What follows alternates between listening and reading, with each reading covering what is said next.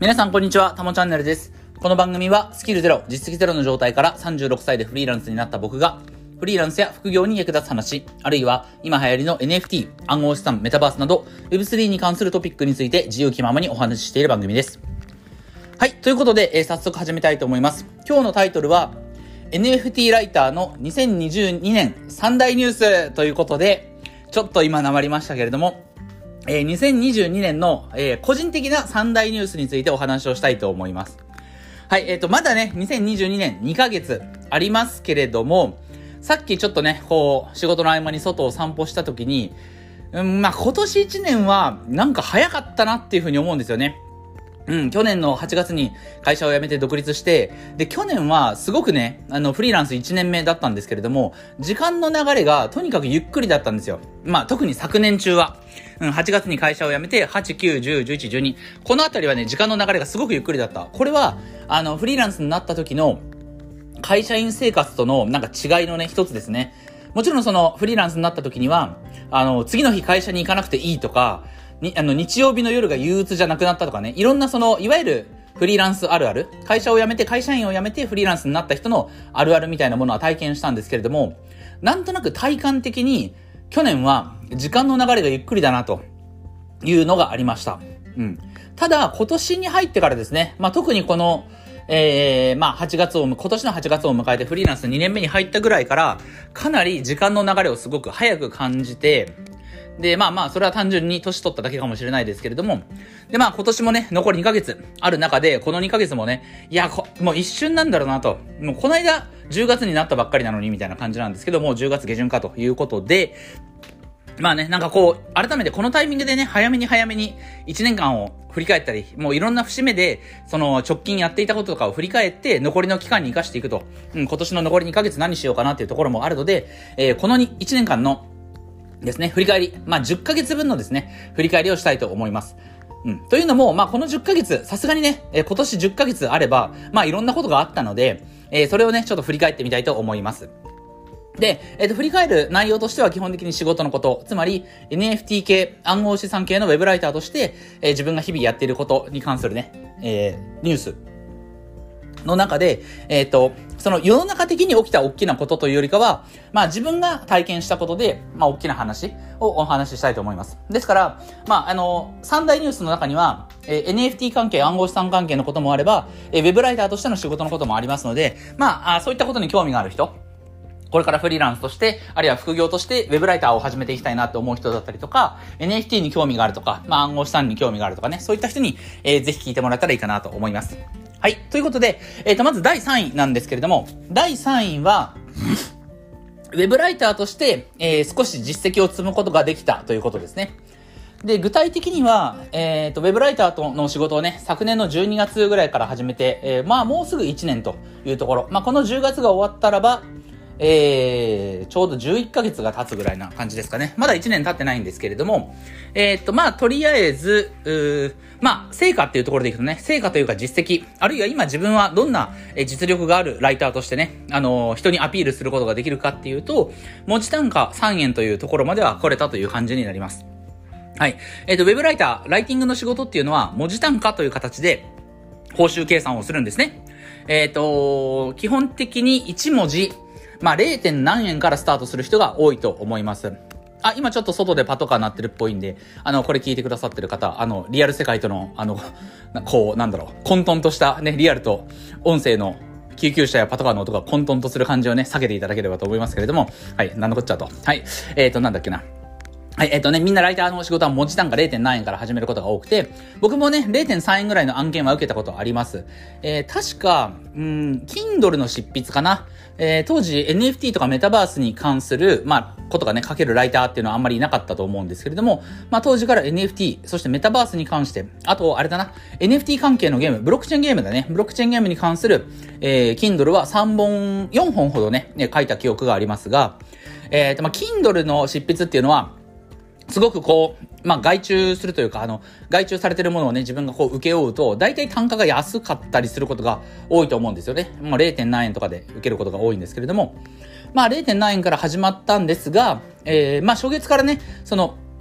ウェブメディア、Kindle ではなくて、ウェブのまあブログというかね、ブログというかまあネット記事、えそういったものを書く仕事としては、え初月からあの1文字1円の仕事をね、受けようことはできました。まあそれはすごくこう良かった。うん。やっぱり NFT のことを書ける人間が、あの、いなかったっていうところで、まあそこをね、え僕は NFT のことをがっつりやってますということでね、アピールすることによってお仕事をいただくことができたのかなと思いますけれども、まあ現在は文字単価は3円というところまで、えー、来れたかなというふうに思います。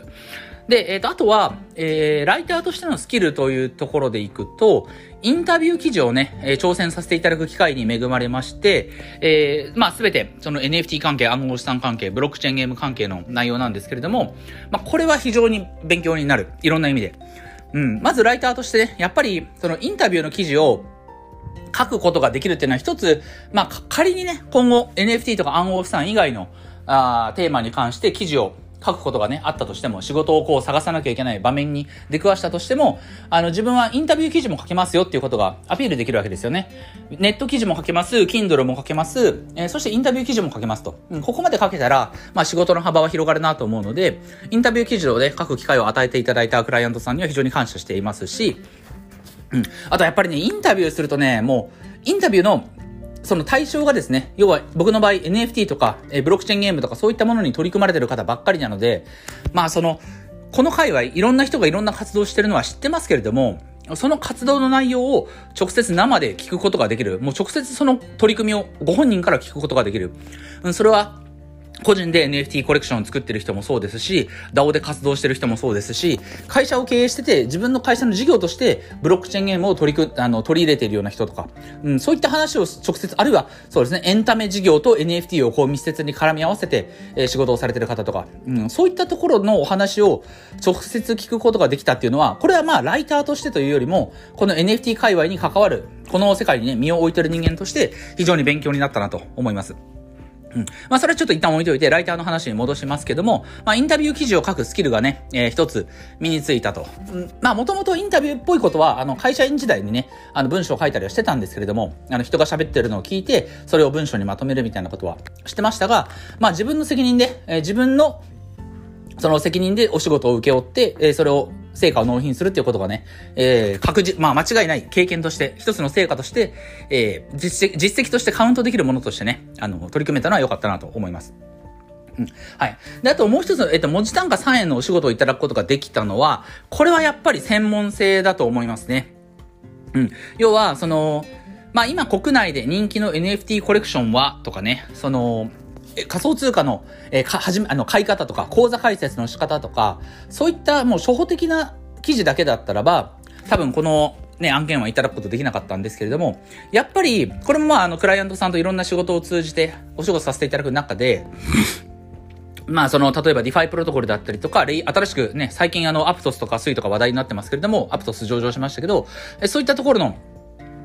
あの、なんていうのかな、まあ、ブロックチェーン界隈のもろもろですよね。NFT に限らず、ブロックチェーンという技術面ですよね。ブロックチェーンの技術面だったり、えー、まあ、ブロックチェーンに関するいろんな開発をしてる、まあ、NFT 関係で開発をしてる人、DeFi 関係で開発をしてる人、まあ、そもそもレイヤー1、レイヤー2をね、なんか作ってる人、あ作ってる、まあ、企業。そういったところまで深く突っ込んで、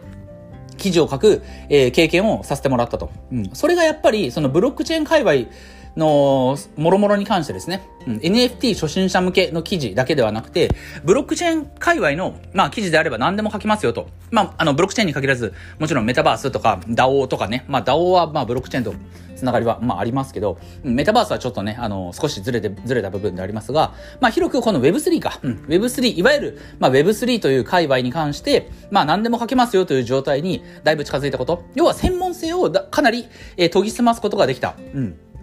ここがやっぱり、その、まあ、報酬、高い報酬のね、仕事を請け負うことができるようになった理由かなと思います。うん。まあ、やっぱりあの、ウェブライターって専門性はね、ある程度持った方がいいというか、うん、特化した方が、うん、まあ、その領域に関して突っ込んだ記事を書けるっていうのはありますんで、報酬アップのコツはね、その自分の専門性が、を持ったジャンルを作るというところは大事ですけれども、うん。例えばね、その薬品とかね、医薬、医薬業界のこととかは、あれ素人がおいそれと書けるものではないので、やっぱりその、薬剤師の免許を持ってる、え、方とかね、うん、その、本当に専門的なことを、えー、か、あの、絶対に間違いがあっちゃいけないことをね、うん、あの、きちんと書けるという人は当然単価が上がるわけですけれども、まあ、やっぱり、その Web3 界隈、ブロックチェーン界隈っていうのは新しい領域なんで、まだ書ける人がいないというところで、まあ、そこでね、専門性を突き突き詰めていった結果、まあ、単価が結構上がってきたのかなというふうには考えています。はい。まあ、なので、あの、まとめると、ウェブライターとしては、まあ、単価が上がったっていうこと、それは専門性を突き詰めた、特化したっていうことですよね。で、加えてインタビュー記事という新しいものに挑戦できたっていうところが、まあ、大きな話だったかなと思います。はい、えー、これが第3位ですね。えー、ウェブライター、ウェブライターとしての話で、えっ、ー、と、次に、よいしょ、ちょっと日が入ってきたのでカーテン閉めますけど、えー、第2位がですね、え第2位から、えー、第2位、第1位は、これは NFT 関係ですけど、第2位は、CNP ですね。CNP で、まあ、個人的には、えー、資産を増やすことができたというところですね。うん、まあ、NFT 投資で、うん、その資産、お金が増えたっていう経験は結局今までなかったんですよ。去年の9月頃に初めて NFT を買って、でも当時は、その、NFT っていうのはね、あの、まだ、なん、そもそもこれは何なんだっていう、NFT なんていうものは今ほど認知度もなかったという状況。ただ、まあ、この NFT の革命性には気づいてる人がいて、いろんな仕事をね、新しく始めた人っていうのはいるわけですけれども、まあ僕もそんな中で、えー、去年の9月頃から NFT をちょこちょこ買いましたが、うん。まあもちろん昨年の時点ではね、これから NFT がどういう風な方向に進んでいくか、まあ世界の日本の NFT 業界が、まず何がね、流行り、まず何が流行りが来るか、流行はどんな形で流行が訪れるかは分からなかったので、うん。もうなんだろう、NFT はその、金融商品的な要素もありますから、値上がりを期待して NFT を買うっていうことはできるわけですけれども、昨年の段階では、どの NFT がなんか値上がりするとかね、そんなのわかるわけがないんですよ。うん。言うたらばもう去年の9月10月に買った NFT のほとんどはもう永久に売買できないというか、もう誰も欲しがることがないので、その損切りをすることさえできないっていうね、状態に今なってはいますけれども、うん。なので、その NFT で投資をする、NFT で安く買って高く売ることによって利益を得るっていうのは、やっぱり難しいっていう状況がずっと続いていたんですよね。うん、去年の秋頃から、今年の、そうだな、5月頃、5月6月頃までは、その NFT 投資で稼ぐっていうのはなかなか難しかったわけですよね。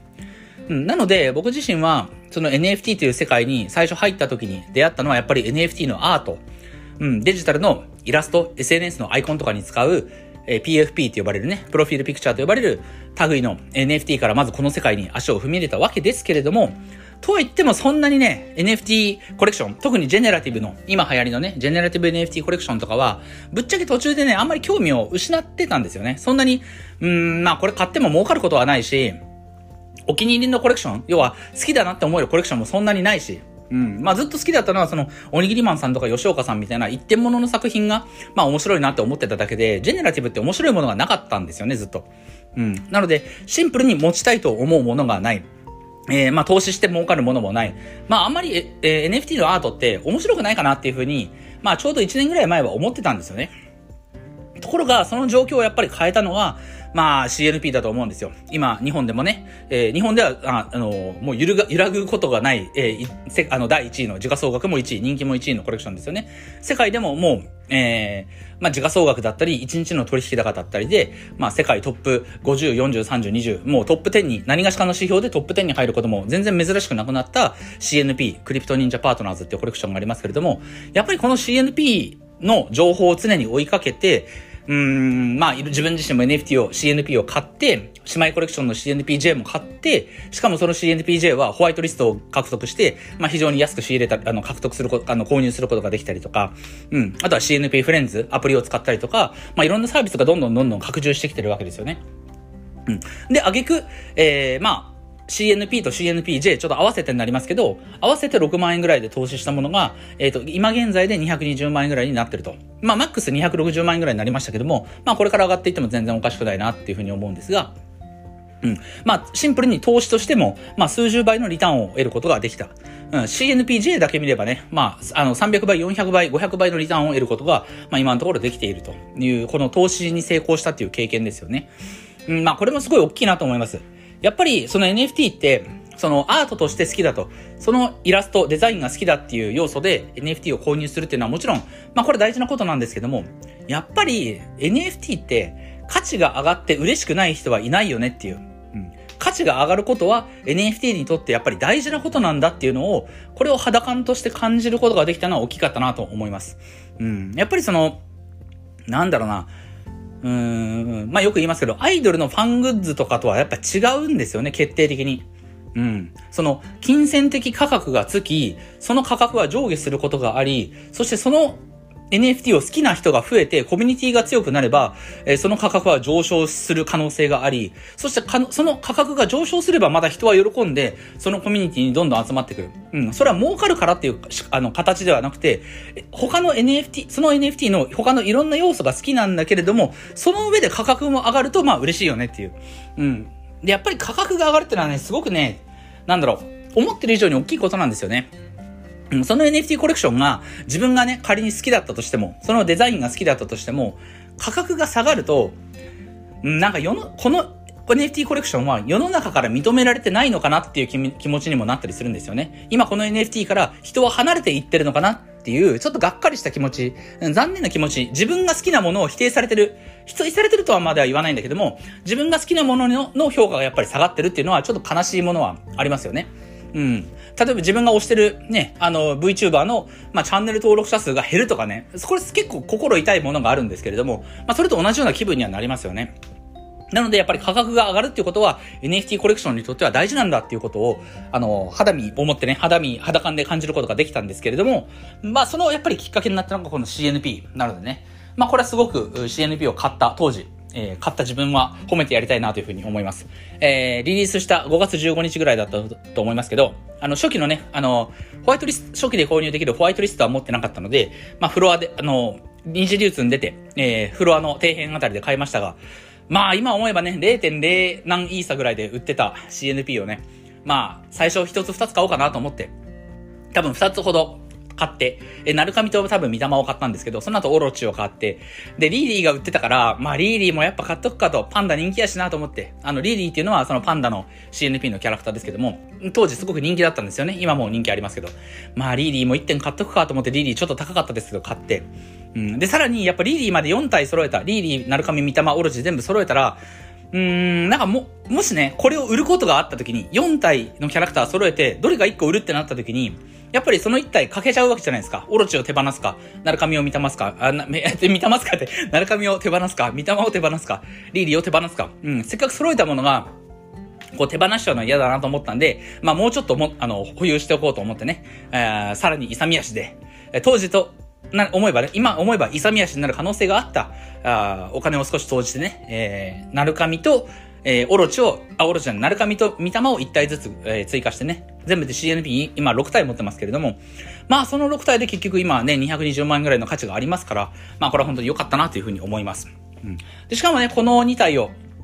あ、4体を持ってることによって CNPJ をね、2つ、あのー、ミントでね、あの、2体ミントさせていただくこともできたんで、ミントっていうのは初期販売で、まあ、まあ、購入するということですけれども、うん、まあ2体発行して自分で購入することができたというのがありますので、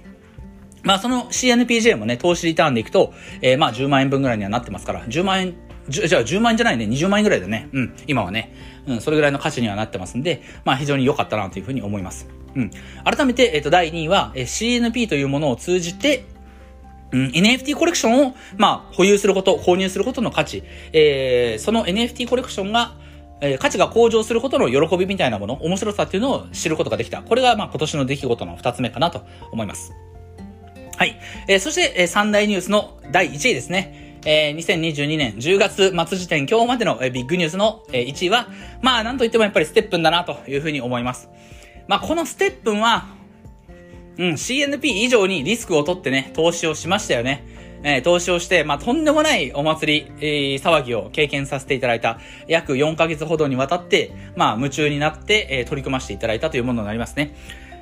いやーなんかね、もうあれが、あのステップに熱狂していた世界中が、まあ、特に日本ですけど、まあ熱狂していたのがまだ半年前、もう半年前、どっちだろうね。ちょっとよくわかんないですけど、まあ本当にね、えー、まあ覚えてますよね、今でも1月の末頃に、その、まあツイッターでね、いつも通りツイッター見てると、まあ NFT のことをやっている、NFT のことを多少知っていると思われる、うん、まあ、なんか、でも普通の人、うん、普通の人が、その歩くだけで、こんだけお小遣いを稼ぐことができた。トークン、暗号資産を稼ぐことができたっていうね。歩くだけでっていう。うん、そういったツイートをしてて、うーん、これは何だろうなと。その、もちろんね、ブロックチェーンゲーム、あの、プレイトゥーワンですよね。え NFT を保有してる状態でゲームをプレイすることで、遊んで暗号資産を稼ぐっていうサービスが、あることは当然知ってたわけですけれども、歩くだけで仮想通貨をもらうことができる。うん。しかも、まあ、2、3日その人の発信を見てると、まあ、えげつない額を稼いでいくわけですよね。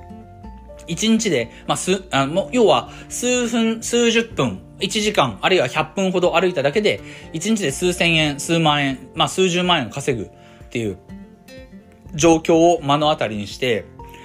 うん、いや、普通ならばね、普通は、そんなありえないんですよ。楽して短期でお金を稼ぐっていうのは全部詐欺なので、基本的にはありえない。ありえないんだけれども、この暗号資産の界隈っていうのは、時にそれが起こるわけですよ。昨日も言いましたけれども、あの、ブえっ、ー、と、 Bored Ape Yacht Club、BAYC っていうね、NFT を持ってれば、持ってるだけでいきなり1000万円分の価値がある ApeCoin っていうコインをもらうことができる。そういったものが、あの、無償でね、配布されることがあると。うん。そう、そういったことがありますから、いや、これはもしかすると何かあるのかもしれないなって思ったところから、まあ、ステップンは初めて、こう、ステップンと出会ったわけですよね。そういった何かあるかもしれないという思いからステップンをしばらく見てたんですけど、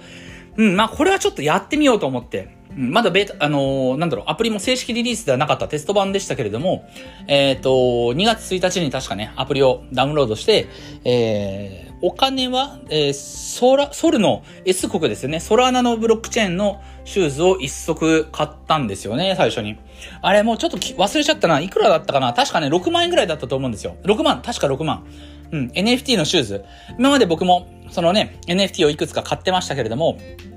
6万円の NFT なんで買ったことがなかったんで。しかも、果たしてね、このステップンっていうのがポンジスキームっぽいのか、うん、本当に、あの、なんだろう、信じても良いサービスなのか、まだ何にも、あの、馬の骨か何なのかもわかんないっていう中で、そのステップンの NFT シューズを6万円を投資して購入したわけですよね。で、えー、まあ本当に当時は全然情報もない中、手探りで、えー、ステップンを始めたわけですけれども、初日ね、あの、いきなり NFT を買って、さあ歩きに行こうと思ったら、なんかエネルギーを貯めなさいとか言われてね、6時間待たなきゃいけないみたいな。いきなり、いきなり出花をくじかれたんですけれども、まあなかなかいい思い出ですよね。うん。で、えー、6時間ほど待って、まあ、どんだ、どんだけだったかなちょっと忘れましたけども、何分か、6時間か12時間か忘れましたけど、まあ、ある程度待って、えー、初めてステップに行ったんですよね。うん。で、そしたら確かに稼げるんですよ。えっ、ー、と、最初は5分間しか歩くことできなかったと思うんですけど、5分間歩いて、え数百円ぐらいの、えー、収入をね、GST を稼いだと思います。グリーンサトシトークンね。グリーンサトシトークン GST という、ステップンで稼げる暗号資産をそこで稼いだと思うんですけど、まあ確かに、たった5分間歩くだけで数百円稼げたと。うん、で、事実なんですよね。なんか今自分の目の前に、事実として GST の残高が増えたっていう、アプリの、あの、ステップンのアプリ内でね、アプリの中のウォレットに、えー、自分がその歩いた分だけ GST 増えたと。あ、本当に稼げてるじゃんと。うん、しかも、その当時のレートでは、えー、まあ、たった5分で数百円稼げるわけですから、んーな、これはなんか嘘っぽくないなっていうふうに思ったんですよね。で、えー、そこからね、まあ、ステップに関する情報発信、とりあえずしようかなと思ったんですけれども、ね、やっぱりね、このステップは日本人にマッチしたんですよね、おそらく。うん、なんかこのステップの情報を仕入れたのは結構自分早かったなっていうふうに自覚はしてるんですけれども、それでも予想以上のスピードでいろんな人がやっぱりこのステップの情報を発信し始めた。どんどんどんどんと。うん、これはやっぱり、うん、やっぱり円安も進んでるという中で、日本人がね、その相対的に貧しくなってるという中で、うん、比較的こう、安全に、しかも楽に、うん、ただ歩くだけでお金が稼げるっていうこのサービスは、やっぱり今の日本人の、なんだろう、経済状況にはマッチしちゃったんでしょうね。楽して稼げるわけですから、早い話。もちろん、あの、リテラシーはいるわけですけれども、まあそこがマッチしちゃったんで、思いのほか、ステップに取り組む人は増えて、結局日本が一番盛り上がったわけですから、うん。で、まあそのステップに関する、まああの、Kindle の本とかも増えましたし、情報発信、ブログとかもね、あっという間に増えていきましたから、まあ自分だけが先行者優位を取れるわけじゃないなというふうにやっぱり思いましたけれども、とはいえ、とはいえ自分も先行者優位は取れたわけですよね。あの2月の頭から始めて、まあ2月中にもうステップで6万円を稼ぐことができたと。多分6万円のシューズを購入して6万円初月で稼いだんで、あれ？でもそんなはずないんだけどな。あの、あ、そうかそうか、わかったわかった。うん、えっと、いや、6万円ですね。うん、6万円を投資して、6万円稼いだけども、その6万円は NFT シューズの、こう、レベル、レベルアップとかリペアに使ったってことやな。うん。だから利益が6万円ってことじゃないな。うん。2月の初月から、えっ、と、獲得した GST は6万円分だったんですけれども、えっ、ー、と、まあもちろん、その、シューズのレベルアップとか、シューズの、えー、レベルアップとかリペアに、その稼いだ GST っていうのをね、使わなきゃいけないので、うん、利益はまだ出てなかったかもしれないですけども、でも6万円稼ぐことができたんですよね。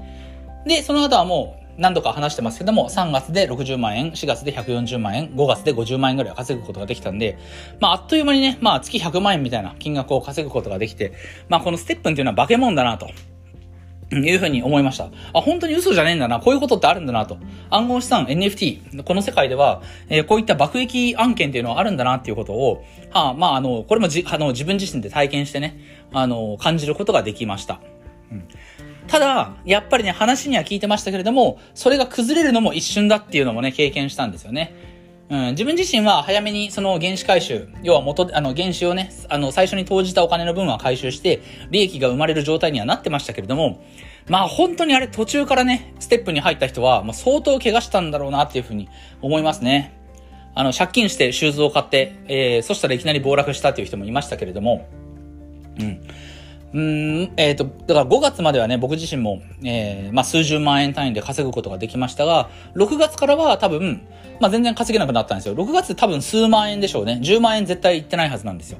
数、何万円か稼いで、まあ7月ぐらいからはもう5万円いってないはずですよね。3、2、3万円だと思います。うん。なのでまあ、その、一瞬の栄枯盛衰というか、本当に、なんだろうな、乗車必須の断りというか、乗車であった、なんだろう、もう栄えてた期間がたった3ヶ月しかないみたいなね。うん。まあ、あの、世の、この世界のブロックチェーンゲームとかは、その、3ヶ月も持てばまだいい方っていうね、説もありますから、ステップンはね、割と3ヶ月爆撃が維持できたっていうのはすごい、その、すごいことだったんだろうなと思いますけれども、まあ案の定ね、まあ今では、えー、当時の爆撃銘柄っぽい、えー、感じはね、もう一切なくなりました。まあいわゆる、うん、まあポンジスキームでは全然ないんですけれども、まあ稼げるものではなくなったっていうところですよね。うんまあ、なので、えっ、ー、と、まあ、僕自身の経験としては、やっぱりこの暗号資産界隈で爆益を生む銘柄をにね、自分自身が関わるっていう、これを経験することができたのは大きいなというところですね。で、もう一つ、ま、学びとしては、えっ、ー、と、と、とは言っても、稼げなくなったとは言っても、あの、ブロックチェーンゲーム、えー、まあ、 Play to Earn とか、あるいは STEPN みたいな Move to Earn、これにはすごく、うん、まあ、未来があるなっていうことは感じた。これも大きな経験ですね。うん、ステップンは、そのやっぱりもう稼げなくはなりました。今の時点では。なので稼げなくなったからもう無価値なサービスだって思う人もいるかもしれないですけど、やっぱりね、ステップンをやったことによって、今でもウォーキングの習慣が維持できてるわけですよね。まあなんていうかな、もう習慣というか、もう今日もこのステップンのエネルギーを消化するためにやっぱり外歩きに行かなきゃいけないなっていうふうに思うわけですよ。もちろん1日ね、もう400円ぐらいしか稼げなくなりましたから、あの、もう絶対に何が何でも、是が非でも今日も、あの、ステップンしに行くぞと、散歩しに行くぞっていう風にはならないんですけれども、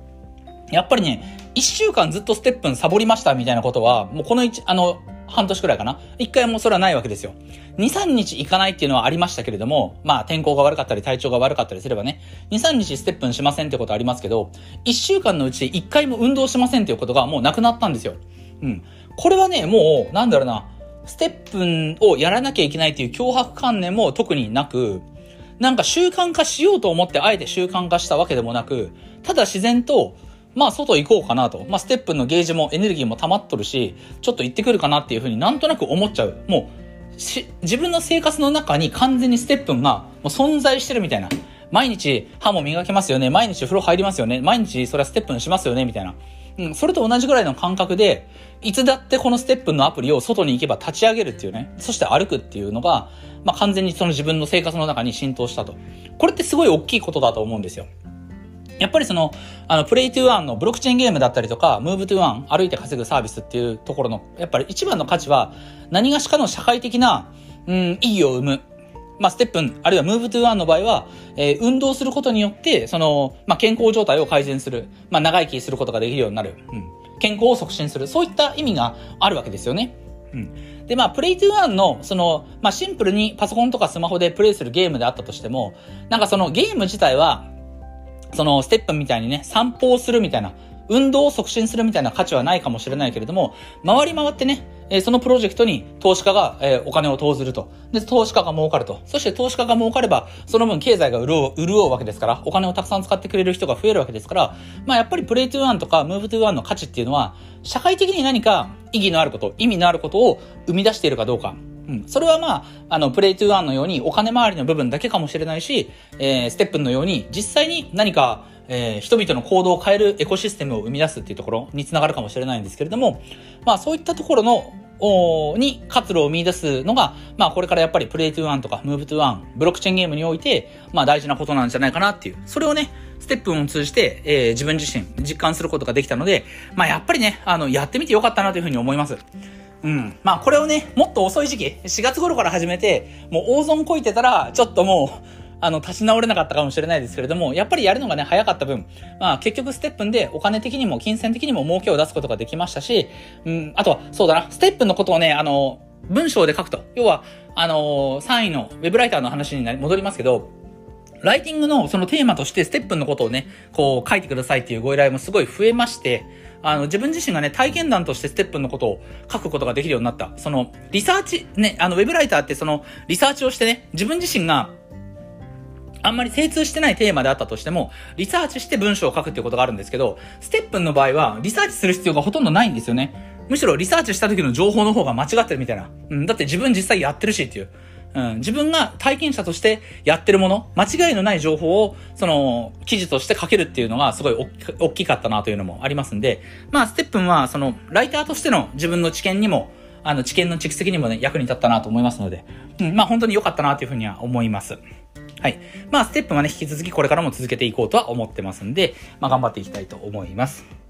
はい。ということで、えっ、ー、と、ちょっと長くなりましたし、まあ、あの、だらだらと喋ってしまいましたけれども、えー、2022年の自分自身の三大ニュースということで、えー、ウェブライターとしての、まあ、スキルアップ、うん、まあ、実績アップの話、えー、そして CNP を実際に購入して、えー、思ったことを体験した話、そして最後にステップについて、えー、自分の、えー、実際に体験してみて思った話というところを、ところを、えー、させていただきました。うん。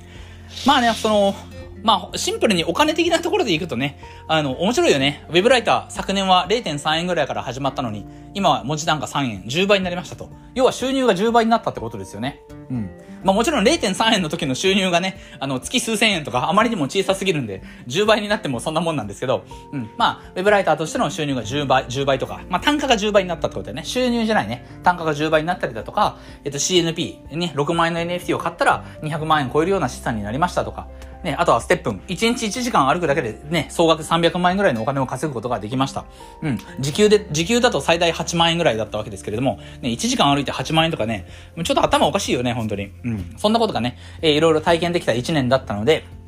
まあ、いい、あの、面白い、面白い1年だったなというふうには思います。はい。ということで、やっぱり今ね、こうして何の気なしに今年1年間10ヶ月をね、まず振り返ってみて、やっぱり残り2ヶ月やんなきゃいけないなって思うことは何かというと、うーん、やっぱストックの収入を全然作る努力をしなかったなって思いますね。今こうやって喋ってて思うけれども。ライターにせよ、その、ステップにせよ、CNP にせよ。ま、まず、C、CNP は、ただ自分が NFT を保有してるだけというね、状態なんで、これはただのやっぱ不労所得なんですよね。で、しかも不労所得だし、それは、あの、恒常的な利回りを約束するものでもないので、たまたまね、値上がりしたっていうだけだから、まあこんなもん運営なんですよね、上がるか下がるかは。で、ステップン。ステップンも、結局、要は時給労働みたいなもんなんですよね。あの、時給はえぐいほど高かった ですけれども、時給がね、時給8万円とかありましたけれども、まあ結局その時給が下がっちゃった。今は時給、まあ数百円、300円とか400円だったりするので、まあそれで食っていくことはできないですから、うん、やっぱりその自分が稼働する、まあある意味クライアントワークに近いようなものだったなっていうのは思いますよね。で、えっ、と、ウェブライターの仕事ももちろん単価はアップしましたし、スキルもアップしたものの、やっぱり自分が稼働しなきゃいけない仕事だっていうところは間違いないですよね。うん。なので、やっぱり、この今年1年間、あの、そういったところにあぐらをかいてね、ちょっとサボっちゃったなっていうのは、まあ、ブログを書いたりとか、ツイッターで発信したりとか、インスタを更新したりとか、うん、ノートを書いたりとか、うん、自分の商品を作って売ったりとか、うんそういったことに対する努力を、まあまあ、結構、サボっちゃったなっていうのはありますよね。うん。まあ、 STEPN でね、1、1、1時間歩くだけで毎日ね、3万円、4万円稼げれば、うん、それは楽な、なんか、もういいかなっていう気持ちにもなるよね。うん、まあ、そこは正直思った。うん。で、あとは、まあ、CNP ね、CNP 持っててね、値上がりしますけれども、うん、いやでも値上がり幅も異常だからね、ね、6万円が200万円超えるような金額になれば、それはね、不法意って思いますけれども、やっぱりちゃんと自分のメディアを作んなきゃいけない。ブログを書いたり、ツイッターをちゃんと、あの、なんだろうな、うん、コンセプトを設計して、もう少し、まあ、コンセプトはだいぶね、できてますけれども、ちゃんとツイッターも更新しなきゃいけないし、インスタも活用していかなきゃいけないなと。インスタがね、やっぱりその、インスタかけるビジネスっていうその掛け算が結構効いてるなっていうのはやっぱり感じますんで、うん、そこをね、やっぱりしっかりこれからやっていかなきゃいけないかなっていうふうに思います。はい、ということで、うん、まあ、この、あと残り2ヶ月間、2022年残り2ヶ月間と、あと2023年の最初のうちのね、目標は、まあ、いわゆるその自分が働かなくても1日、うん、えー、1万円とか、1日1万円入ればそれで月収30万円になるわけですから、